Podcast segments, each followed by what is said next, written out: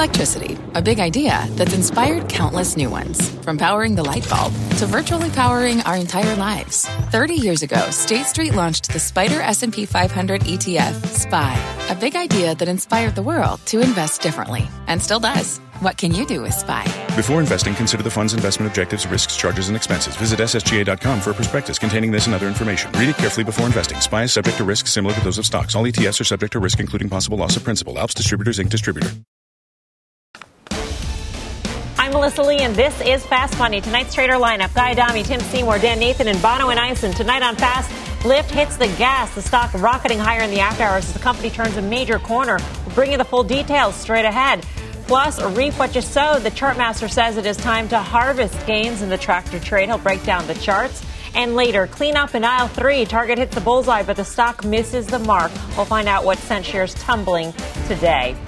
But we start off with a sell off in big tech. The NASDAQ tumbling today, falling another 1.5% to finish the days at session lows. The QQQs now down nearly 3% over the past month versus a one and a quarter percent gain in the NASDAQ, uh, excuse me, the S&P 500. Check out some of these big moves in big cap tech. Apple falling 2% today. It is now down 7% in a month. Amazon down 1.6% today, now down 8% in a month. And Tesla is down 4% today. It is now down a whopping 21% in the past month. So, are the wheels really coming off the tech trade? And Guy, what I thought was interesting about today's action because it wasn't just the Nasdaq closing at close to session lows, the S&P 500 as well.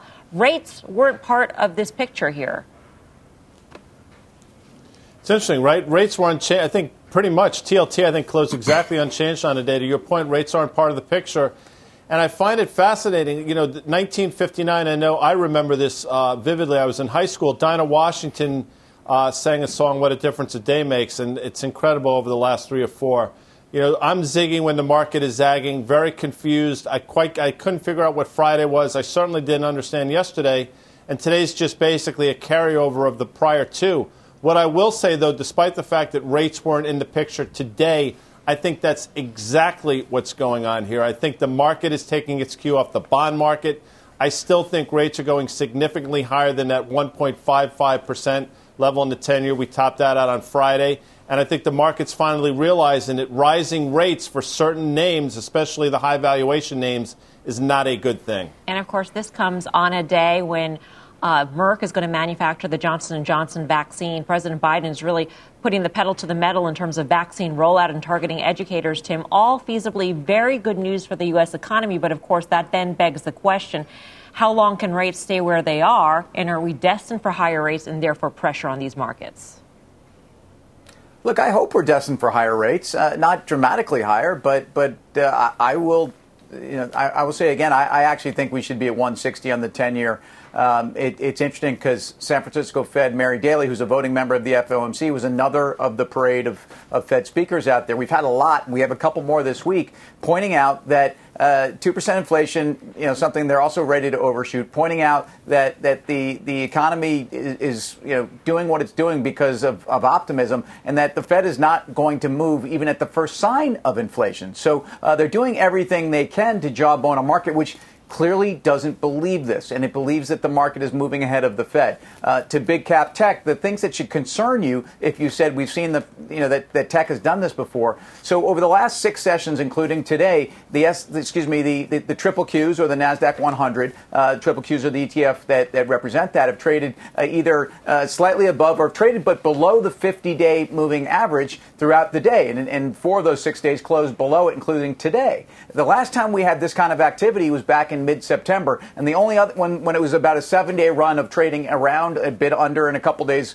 uh, above, but but again testing below the 50. We hadn't done that since pushing through the lows to the bottom in March, and and and otherwise it's been a great run for tech, even in good days and bad days. So uh, that is the story. We've talked about it on Fast. Where should mega cap tech stocks be priced in a higher rate environment? I just don't think we're going that much higher.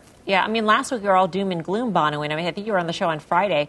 We were all concerned about it, and then we had some pretty big rallies. So, you know, fast forward 12 hours from now, or, or however long, one session from now, two sessions from now, are we going to see people going back in for that same mega cap tech trade?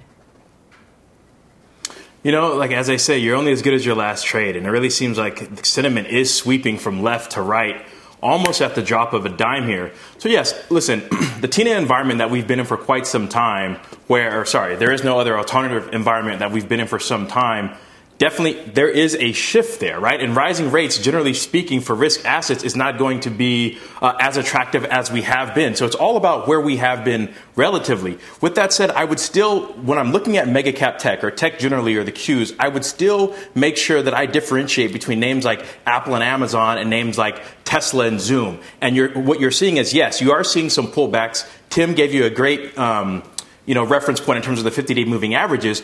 But the, the stuff that really concerns me are the Zooms and the Snowflakes and the NIOs of the world that you're seeing intraday moves of 10 to 15 percent. That is what the market is telling you they're having less appetite for as a, um, in terms of risk tolerance. And that is where my targets are squarely on. All right, so I get that. I mean, I get that there's a, a subset of technology that may be more vulnerable to any sort of pullback. But Dan, I mean, we are seeing some pretty big declines among favorites among investors who thought – they were relatively defensive. Name like Apple, which we highlighted at the top, down 7% in the past month. I mean, where is fair value in your view?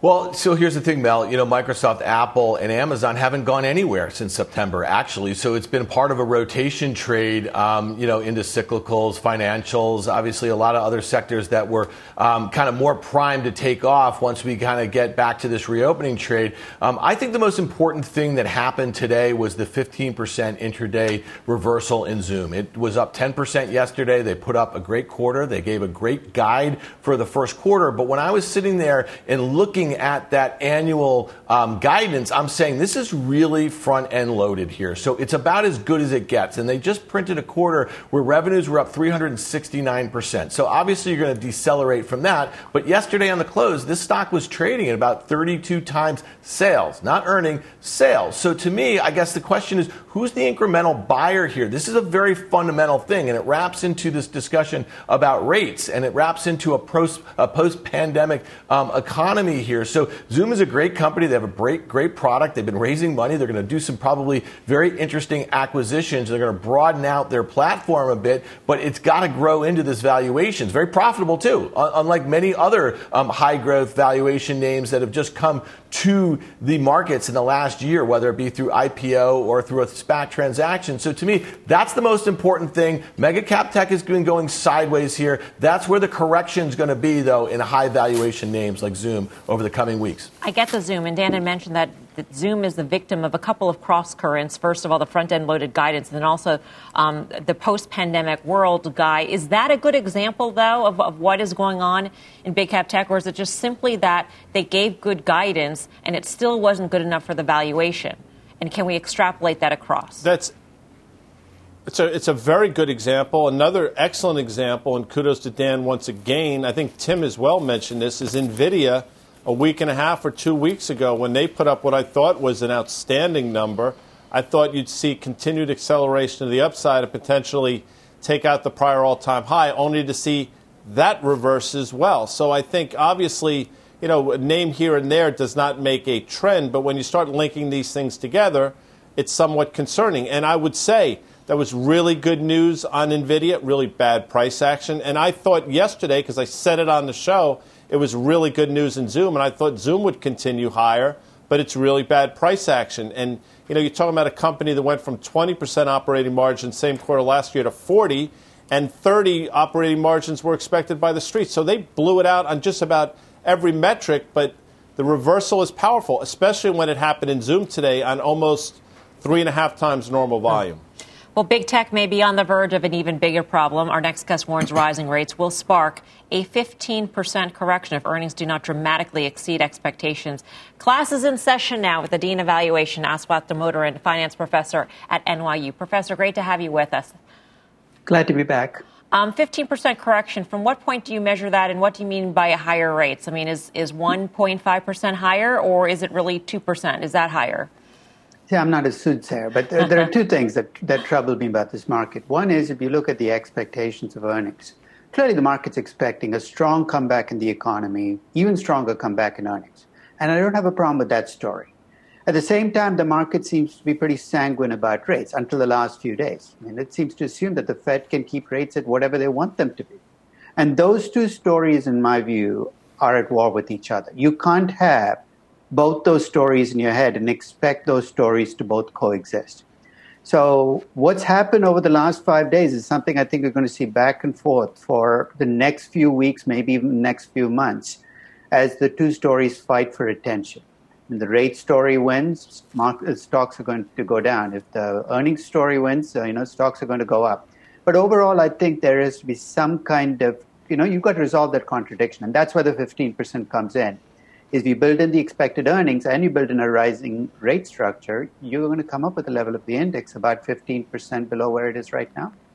We've already seen this um, sharper uh, correction or, or, sharper declines in big cap technology, Aswath. And so I'm wondering, in your view, as you as you have witnessed this, if there are stocks you think um, were unfairly punished, or if all big cap tech, in your view, is still vulnerable to some sort of pullback should rates go higher you had a good run, not just for a year, but for a decade. I mean, we're, we're living off a lot of fat in these stocks. I mean, September of last year, I valued uh, the, the, the FANG stocks plus Apple and Microsoft. And only Microsoft looked undervalued to me then. And the other five were not massively overvalued. This is not some kind of a bubble, but they're all 15 to 20% overvalued. I mean, I've seen what you've seen in the last six months is, you know, consolidation sideways movement. I still think Microsoft of those six companies would be the one I have in my portfolio. But I think part of the adjustment here is you're giving back gains that came much too easily, in my view. Professor, it's it's Tim. Thanks for joining us. If I was in your class, my guess is a, a uh, an entry on the curriculum would be pointing out just the relationship uh, without the interest rate dynamic of valuation to stocks. And with COVID, we got to this place where we, we didn't care about valuations. There was this mulligan on 20 and 21. Um, but at some point, as we get through 21, even without the factors, I think you could have taught in your class, and I'm sure you do, um, that, that, that earnings do matter. So I know you've brought that up, uh, but I, I, I, would make an argument with a 110 10 year um, at some point we have to pay the piper on, on what we did during COVID when we said we don't care about earnings. Is that am I am I, I in line I com- there with that? I completely agree. I mean, I think you know you spend a trillion here and a trillion there. Sooner or later, it starts to add up to real money, as they would say.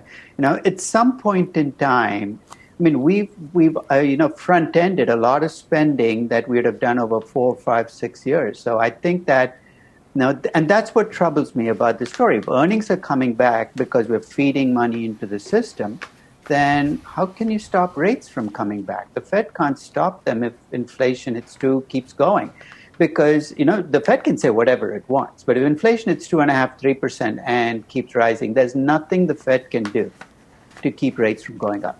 Absolutely nothing. They can try to tweak it at, at the margin, but the Fed will be more spectator than rate setter at that point in time. Professor, it's always great to speak with you. Thank you for your time. Thank you. Aswath Damodaran of NYU. Uh, Dan Nathan, we didn't get to this, but the professor thinks that Airbnb is one of the more vulnerable stocks to any sort of interest rate sparked correction here. What do you think?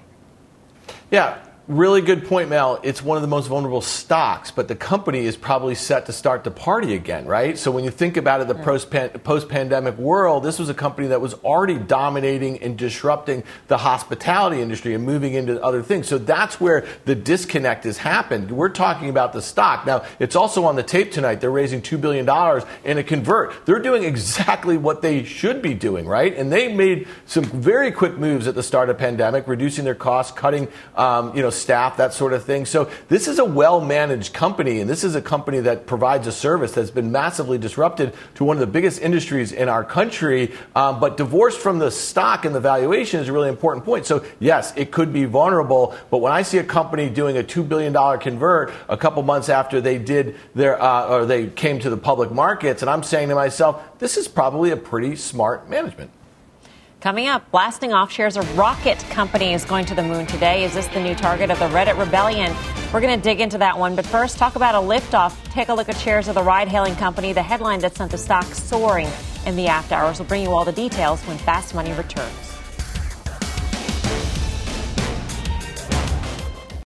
Edward Jones, who knows that just like life, financial planning isn't only about long-term goals. It's about the moments big and small along the way. And when it comes to achieving everyday financial goals, Edward Jones works hard to connect you with someone you can trust professionally and personally. That's why they created their free financial advisor matching tool to help you find a financial advisor in your community. When you take the quiz and get your matches, don't expect just a list of resumes. You'll also see each financial advisor's story and personal interests. And when it's time to meet for the first time, they'll focus on your story. Asking questions to understand where you're headed and why. Because Edward Jones knows that at the end of the day, behind every financial goal is a life goal. And that's what really matters. To learn more and find your financial advisor partner, take the quiz at match.edwardjones.com.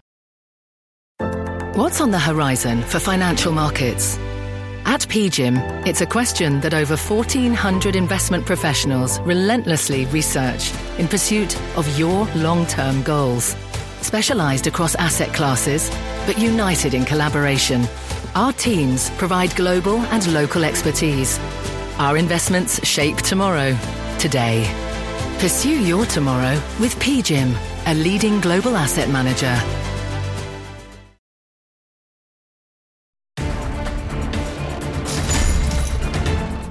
Welcome back to Fast. We've got a market flash for you on Lyft shares soaring after the bell. Deirdre Bosa's got the details. Debo. Melissa, the company is seeing a recovery in ride sharing sooner than expected. The last week of February was its best in terms of volume since the pandemic lockdowns began. It expects March volumes to actually turn positive on a year over year basis. Now, the company says that that should allow it to narrow its adjusted EBITDA losses in the current quarter, getting it closer to achieving that profitability target later this year. Now, Uber CEO Dara Khosrowshahi, he was asked yesterday at a conference about his outlook, and he was more cautious, saying that they are seeing green shoots, but it's just too early to tell. So I asked Lyft's CFO, Brian Roberts, uh, not long ago what made him so confident and whether it had to do with their continued focus on ride sharing. All we do is think about our transportation network. Uh, we, we wake up and go to sleep thinking about the US and Canada. We have a very different footprint. And our strategy is, again, just transportation. So perhaps a little bit of shade there. Uber, of course, has made a big move into food delivery to make up for lost ride sharing revenue during the pandemic. Question is, though, going forward, is Uber ready for rides to pick up, or has food delivery been a distraction? We'll have to see on that front. Melissa, back to you. So, Deirdre, when Khosrowshahi was being a little bit more cautious, he was talking about the business as a whole as opposed to just his ride sharing segment?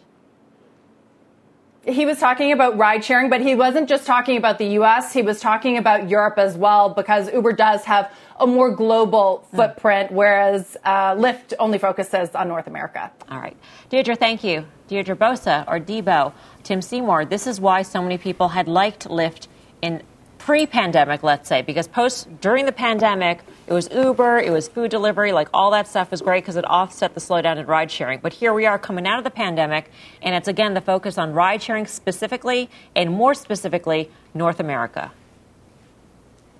Yeah, but but if ride sharing is what's taking them to this, why why does Lyft come out of this better on ride share than Uber's ride share? Is, uh, you know, to, to me, I, I, maybe I'm not representative, but I, I think there are consumers out there that are relatively indifferent and they're price sensitive. Uh, and Lyft over Uber or Uber over Lyft is is about uh, timing. Uh, and and yeah, there are places where one app may have greater you know inroads than others. But look, I, if if Lyft is if it's exciting right now to be investing in Lyft because of the rideshare business, it is with Google uh, with Uber. And and I think if you look at the numbers, so they're telling you that February was up 5.4 percent uh, month over month to January. They're telling you that they're coming out of this faster. Um, I, I think what this is about for a stock that into these numbers was up 150 percent from November one. That's right, 150% from November. Uh, and, and, and this reaction tells you overshoot on the way up as you overshot on the way down. I think there's a number of companies that are going to do it. I'm not saying that's a bad thing. In fact, I'm telling you, pent up means you get a reaction that's, that's disproportionate to the upside than you had on the downside. I think that's what we're getting. Yeah. And Dan, you, you were kind of skeptical when it came to the forecast given by Brian Roberts of Lyft. Well, especially juxtaposed to what Uber was saying yesterday. And I do believe that, that Uber has created a better network effect. I was one of those people before the pandemic, Mel, that said I like to focus. If they're trying to lift, that is, trying to get to profitability, they're focused on North America rideshare is probably an easier way to do it. Now, coming out of it, I think there's so many consumers who might not have used rideshare before, but did use Uber Eats during the pandemic. And I think that's going to help Uber on the way out. And I'll just make this point about Lyft. This is a fine company. It's a fine management, and they are going to be around for a very long time. But this company is expected to do about $3 billion in sales this year. And on a GAAP basis, they're supposed to lose about a billion dollars in net income. So they're a long ways away from being profitable. You can give me a quarterly EBITDA loss and this and that or whatever, but at the end of the day, profitability is the thing. Going back to our conversation with the professor, earnings matter, and I, you can put any five letter thing around an earnings thing that you want with a negative sign, it's still a loss. Just quickly, Bonawyn, Uber, Lyft, or none of the above? Uh, I'm relatively indifferent. I would say Lyft is slightly cheaper on an EV to sales basis, and for that reason, I think it's a, a better exposure to purely the reopening trade. All right, we've got a news alert on the vaccine front. Let's get to Meg Terrell for that. Meg. Hey, Melissa, I just spoke with Merck's Mike Nally, uh, Senior Vice President uh, and the Chief Marketing Officer of Human Health over there about this J&J vaccine partnership and about how it came together. Um, he told me in terms of timing, they expect that they can, um, within a couple months, bring on the fill and finish part of this, uh, really getting the vaccine into vials. Um, and they're also going to be manufacturing the vaccine itself. That, they said, you know, would take probably into the second half to really start bringing that on board. Uh, I was trying to get a sense of how much this will increase J&J's output. Now, um, I have heard from Johnson & Johnson that this will enable them to surpass a billion doses in 2021. Uh, we don't know exactly the timing of all of that, um, and Merck not saying exactly how much capacity is coming on board, but uh, they did say that the vaccine process is extraordinarily productive in terms of making this vaccine. Um, they also noted that there's not going to be any interruption to the other vaccines they make as a result of this. They had been building up capacity for their own COVID 19 vaccines and they didn't pan out. And so they are using uh, that capacity to make this. They also say they're open to more manufacturing partnerships for other COVID drugs and vaccines if they make sense. And they also announced separately some funding from BARDA in order to help them uh, bring that up. Um, you know, finally, we also talked about the significance of this. Uh, a lot of folks comparing it, including President Biden, to World War II and the business effort there.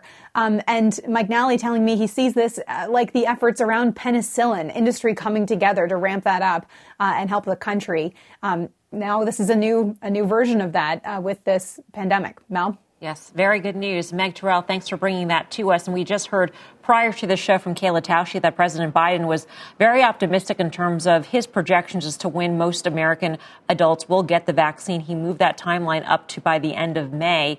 Um, Guy, that has significant implications for the reopening of this economy. We were just talking about Lyft and Uber.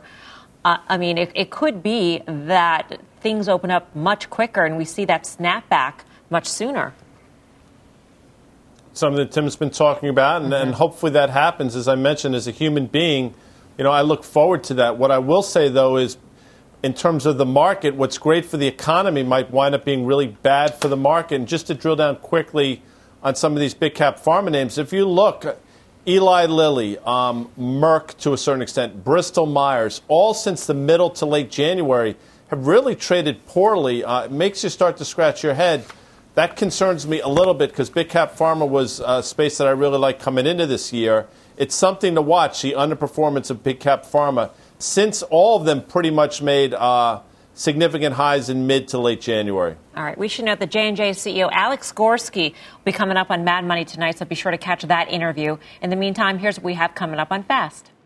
The unlikeliest of couplings a mattress exec, and a cybersecurity company coming together for the SPAC of the season.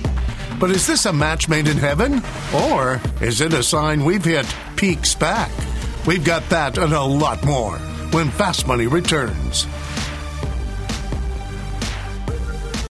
Support for this program is provided by Chevron. Demand for energy is projected to continue rising in the future. To help keep up, Chevron is increasing their U.S. oil and gas production and they're innovating to help do it responsibly across their operations, including their Gulf of Mexico facilities, which are some of the world's lowest carbon intensity operations, helping supply energy that's affordable, reliable, and ever cleaner. That's energy in progress. Learn more at chevron.com slash meeting demand.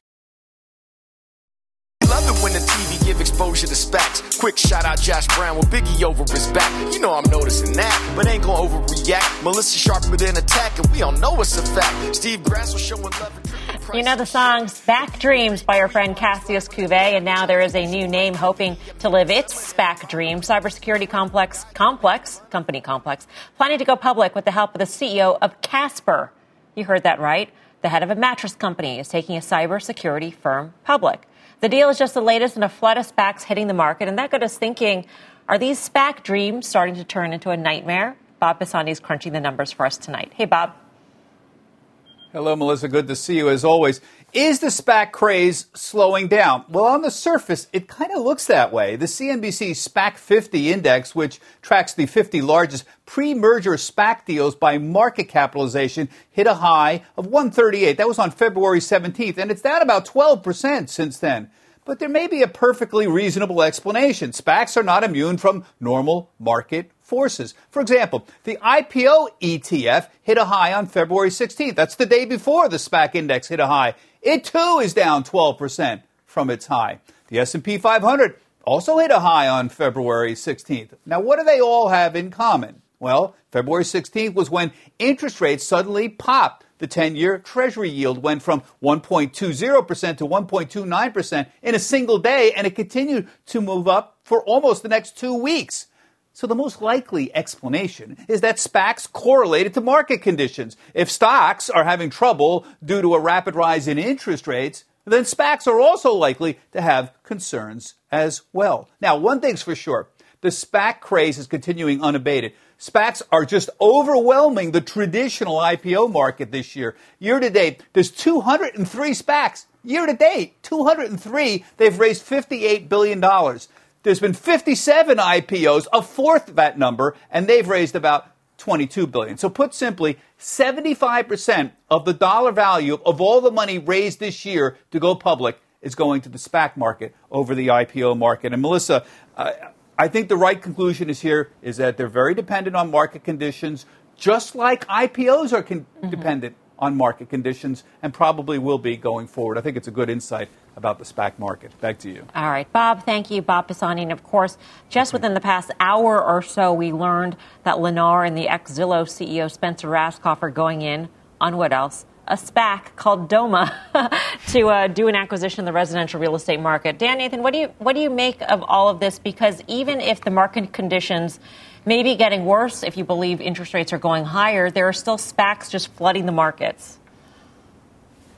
Yeah, I, you know, let's talk about this one deal today that we're talking about. This is actually how a SPAC was meant to work, right? When you have an entrepreneur like Krim from Casper, right? He gets uh, lines up a bunch of capital because people um, believe in him, and then he enlists a guy like Bill Foley, who's a financier legend, and then they go buy a really cool SaaS company run by a stud. I don't know if you saw him on the exchange earlier, this guy Jason Crabtree. I mean, this is how it's supposed to work. And the funny thing about this deal today, it's not working. It was down, right? And some of these other ones that are a bit sexier in some of these other spots, whether it be like EV or LiDAR or something like that, they're go or, or space, they're going to the moon. So I just think it's kind of interesting. It might be a sign of where we are in the issuance phase as, as Bob is talking about, and it may be something to do with those interest rates we were talking about earlier. In too. terms of having to be more selective about what you. It's no longer just throw a dart at a SPAC, buy it, it goes higher and well above the ten dollar trust price, Bono. And maybe now with interest, interest rates going higher, it is you actually have to look at the management uh, and, and maybe wait on buying the SPAC to see what they're interested in buying. Absolutely. I mean, being that, that you know a lot of these are pre-merger or pre-target type of companies, so much weight and value is essentially in finding the right management team and the ability to raise capital. What I do see is a continued evolution in terms of SPACs uh, time allotted in, in, terms of finding a target, transparency in terms of uh, making it known, and the time frame around making known one's target, things of that nature. So I, I continue to think that this market will evolve. Um, but yes, I, I, think it all speaks to investor sentiment at the moment. We've been kind of bulled up. Uh, I think it's logical that things are, you know, taking somewhat of a pause given uh, the speculative nature of some of these SPACs and given the, the market reaction as a whole. All right, let's dig more into the SPAC boom with someone who actively tracks and invests in this space. Julian Klymochko is the head of, of, Accelerate Financial Technologies. He manages the Accelerate Arbitrage Fund, an ETF that tracks SPACs and mergers. Julian, welcome. Thank you, Melissa, for having me. Real excited to be here to talk about SPACs. So let's get into it. All right, let's get right to it, Julian. Um, has has the easy money been made? I mean, I, am asking this because I'm, I'm, wondering, with market conditions, as Bob had highlighted, getting a little bit tougher on the interest rate front, is it harder, in your view, to to um, invest in SPACs? The backdrop isn't as easy. Yeah, it's a really interesting dynamic, and there has been a big flood of new issuance, as you indicated. There's now 465 SPACs outstanding, so the ability to really pick the right one is is super tough because these are blank checks at the end of the day. So we prefer a diversified approach. We think that there's still good opportunities in the SPAC market, but one does need to do their due diligence, and they do have to be uh, selective and smart about it. So you just can't go and buy everything. You need to definitely do your due diligence. So, can we walk through a SPAC investment that you have made, um, just to s- sort of see how the process works at your firm? Let's let's take, for instance, North Northern Star Investment Three. What do you like about this? What stage are they at, and at what stage did you buy this SPAC? Yeah, so Northern Star Investment 3 was actually one of the ones we're buying today. It was a new IPO issue that came out today, and the IPO market had been super hot for the past three months. Uh, most deals were massively oversubscribed. Uh, so I run a fund, and we do subscribe to IPOs, and it had been getting increasingly more and more difficult to get access to those because large funds were coming in, pushing out uh, many of the other guys. But now investors have the opportunity to buy Northern Star Investment 3 at the $10 per unit IPO price, which gives you not only a share, but you get a one sixth of a warrant. And this is a good sponsor team. SPAC Vets, Joanna Coles, and jo- Jonathan Ledecky. This is their third SPAC. It's focused on consumer and e commerce. They previously did two SPACs, both relatively successful, announcing deals with Apex and Barkbox. That Barkbox deal is looking like a winner. So it's really the opportunity in Northern Star Investment three, symbol NSTC slash U. You're buying the units at $10, uh, which is its cash value. You're getting the warrant for basically free. Mm-hmm. You're with a good sponsor team that has the experience, and you're getting to invest at the same price as and the same terms as these billion dollar hedge funds. So I think it's a good pick. So, so let me ask you this: in terms of the management team and the people involved in this SPAC, is it important to you for those people to have industry experience in the industry in which they intend to make the acquisition. And I, I guess I'm, I'm, going back to this QOMPLX deal today where you've got the CEO of Casper, um, the mattress company, buying a cybersecurity firm.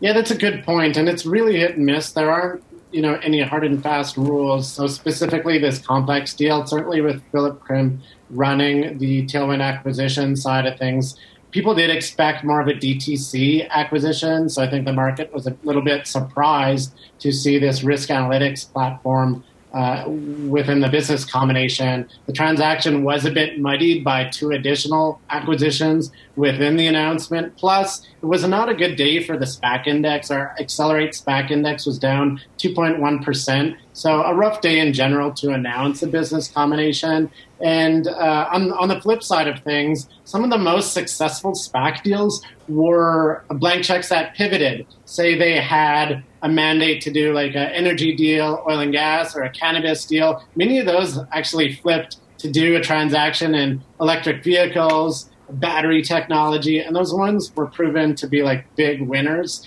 So the mandate only means so much, and we see SPAC sponsor teams pivot all the time. So it's not something that's too surprising. Hi, thanks so much for making yourself available. Would you mind speaking to the dynamic with uh, SPACs and venture capital and how you kind of see that dynamic evolving as SPACs become more well known, more popular, um, and then just kind of in everyday nomenclature? Yeah, so venture capital is they're really involved on, on two sides of it. One could be an exit opportunity for a portfolio company, i.e., going public. And on the other side, you're seeing more and more venture capitalists start sponsoring SPACs because they're effectively like a one deal venture capital fund. Obviously, the sponsor promote or the compensation is quite lucrative if you can uh, uh, announce and strike an attractive acquisition. And venture capitalists, by nature, it's their job to have good deal flow. So they tend to be one of the most advantaged SPAC sponsors just in terms of the opportunity set that they're able to look at. And if they can sort of funnel those opportunities into their own SPACs, then you know it's just more deal flow for them, more economic opportunity, and we are starting to see certain venture capital firms become very aggressive.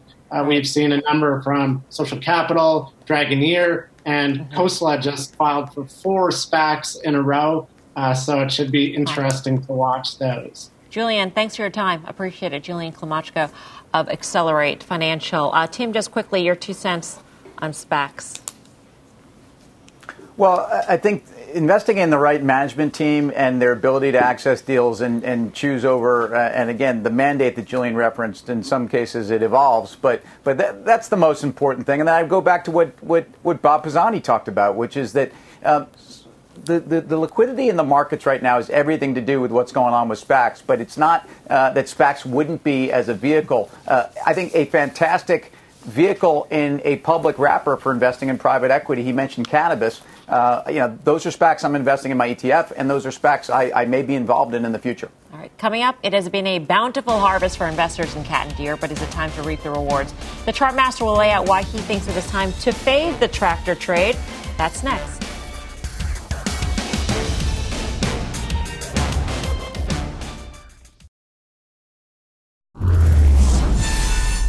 Shares of Target, a major buzzkill in today's session. That stock unable to hold on to early gains, closing down nearly 7%. This despite posting better than expected earnings and sales growth for its latest quarter. The company, though, did not provide guidance for the year ahead. Guy, good news, bad price action. Mm. Mm. That's now the third example on the yep. show. And having made an all time high of 199.86 or so in January, stock's down, you can see about 13%. That's troubling. I think valuations becoming a concern. I think the fact that maybe costs are coming concern, and will they be able to pass them on? Walmart, Costco, similar thing.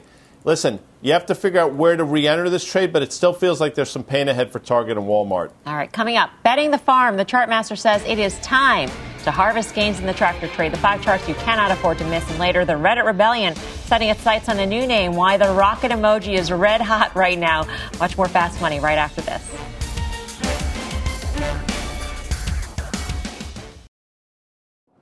Welcome back to Fast Money. The tractor trade has been trucking along this year. Names like Caterpillar, Deere, and AGCO are up big in 2021, but the chartmaster says it might be time to harvest those gains. Let's get to Cornerstone Macro's Carter Braxton Worth. Carter, take it away. Well, uh, before we get to the charts, obviously these are darlings, and yet strangely, the sell side uh, has price targets for both stocks 12 months in advance that are lower than the current price. So perhaps not darlings. First chart. What I've done here is I've taken cat and Deere and plotted them as though they were one security. They both have about 110 uh, billion market cap. So the two lines you're looking at, the first is cat and Deere, as though it were one security juxtaposed against the S&P. It's a one-year chart, and obviously you can see there that the cat Deere line uh, is up fourfold over the S&P, up 100% versus uh, 26% on a trailing 12-month basis. Next chart, it's a 15 year chart. Same exercise. Cat and Deere as one security, plotted equal weight versus the S&P. And here we see more than a double, meaning cat and Deere up 420 versus the S&P up 200. Third chart. Now we're just looking at the basket itself, this two stock basket. Uh, cat and Deere 1980 all the way to present. You can barely see those past prices, it's been so steep. So Next chart is a log chart, exact same chart, but uh, instead of arithmetic, it's logarithmic to sort of mute the rate of change.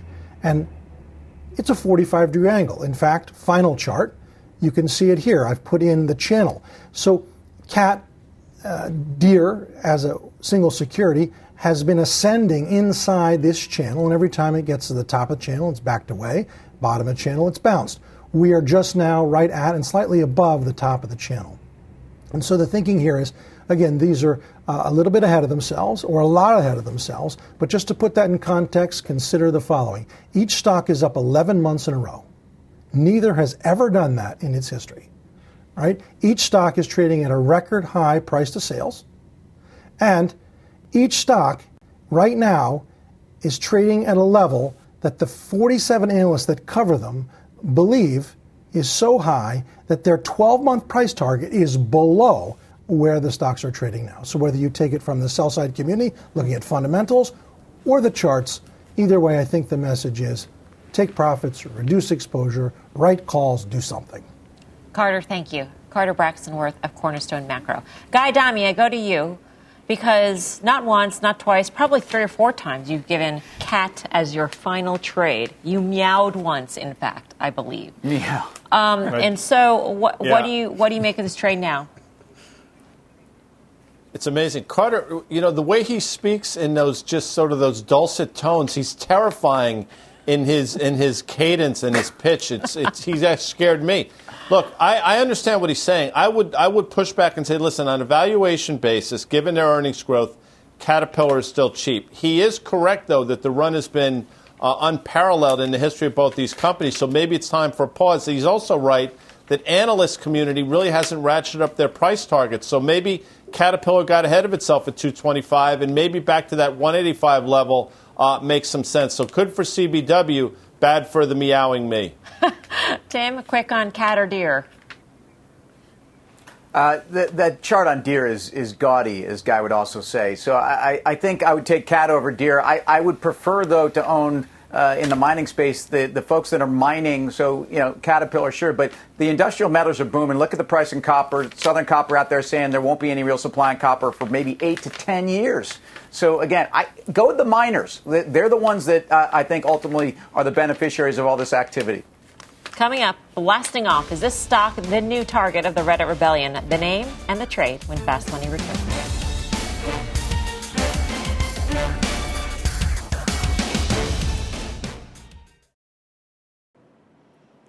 Welcome back to Fast Money. Take a look at shares of Rocket Company as the stock blasting off today, triggering two trading halts due to volatility. There is speculation that the stock is a new target of the Reddit rebellion. ThinkNum, a platform that tracks Reddit mentions, says Rocket rocketed into the fifth most mentioned stock on, on Reddit today. So let's trade it. No coincidence, of course, Tim. This is a stock with a high short interest, more than 40% of shares, and a very small percentage um, of shares are actually actively traded, as Bespoke had pointed out. I think they said 94% of shares are in a class that is not actively traded, so perhaps magnifying that short.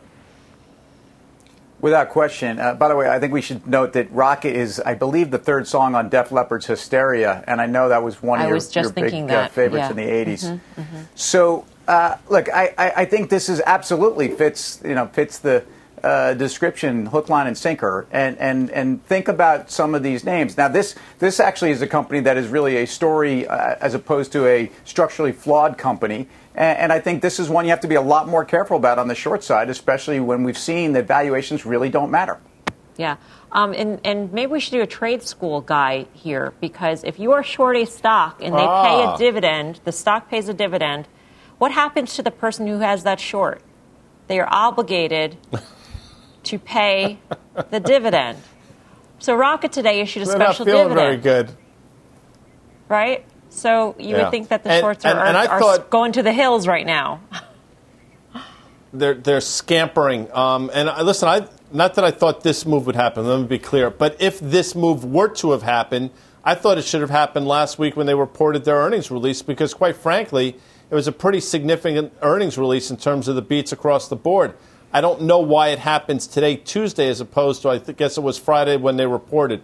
With that said, um, it, just being a short seller in this environment, playing things from the short side to try to take advantage of things going lower, it's just an impossible game right now. That will that pendulum will swing back at some point, but you've taken one of the players um, out of this market, and everybody will cheer that and think it's a great thing. I will tell you that when the incremental buyer in the form of the short seller is no longer there, things are going to be very problematic when things turn around to the downside. Yeah, Bono, and you spotted some pretty interesting activity in the options pit on this one.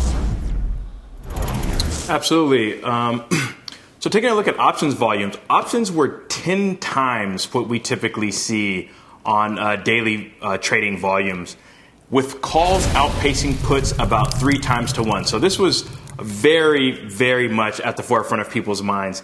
Options are implying about a 50% move between now and March expiry. And the trade that really jumped out to me, we really traded over the course of the day, being mindful of the fact that this stock opened sub 30.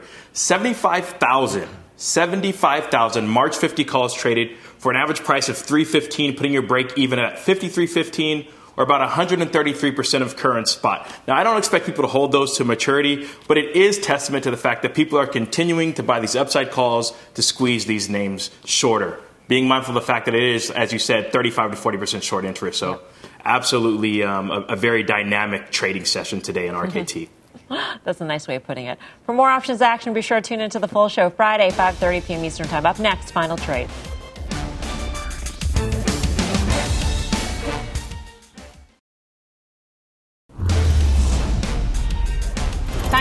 Trade. Let's go around the horn. Tim. Reopening trades that still have some gusto left. Go to the back to the center of the storm in Melco Resorts, breaking that downtrend from well before pandemic. Take a look at this one. Dan Nathan.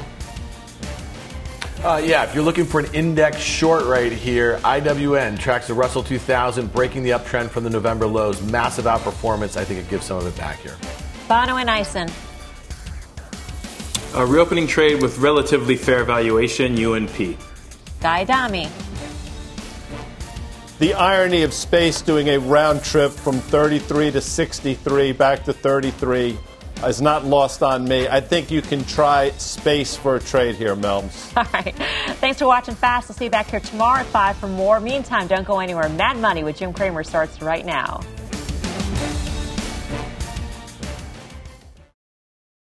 Shopify is the global commerce platform that helps you sell at every stage of your business. With the internet's best converting checkout, 36% better on average compared to other leading commerce platforms, Shopify helps you turn browsers into buyers. In fact, Shopify powers 10% of all e-commerce in the US. Sign up for a $1 per month trial period at shopify.com slash podcast free. All lowercase, shopify.com slash podcast free, shopify.com slash podcast free.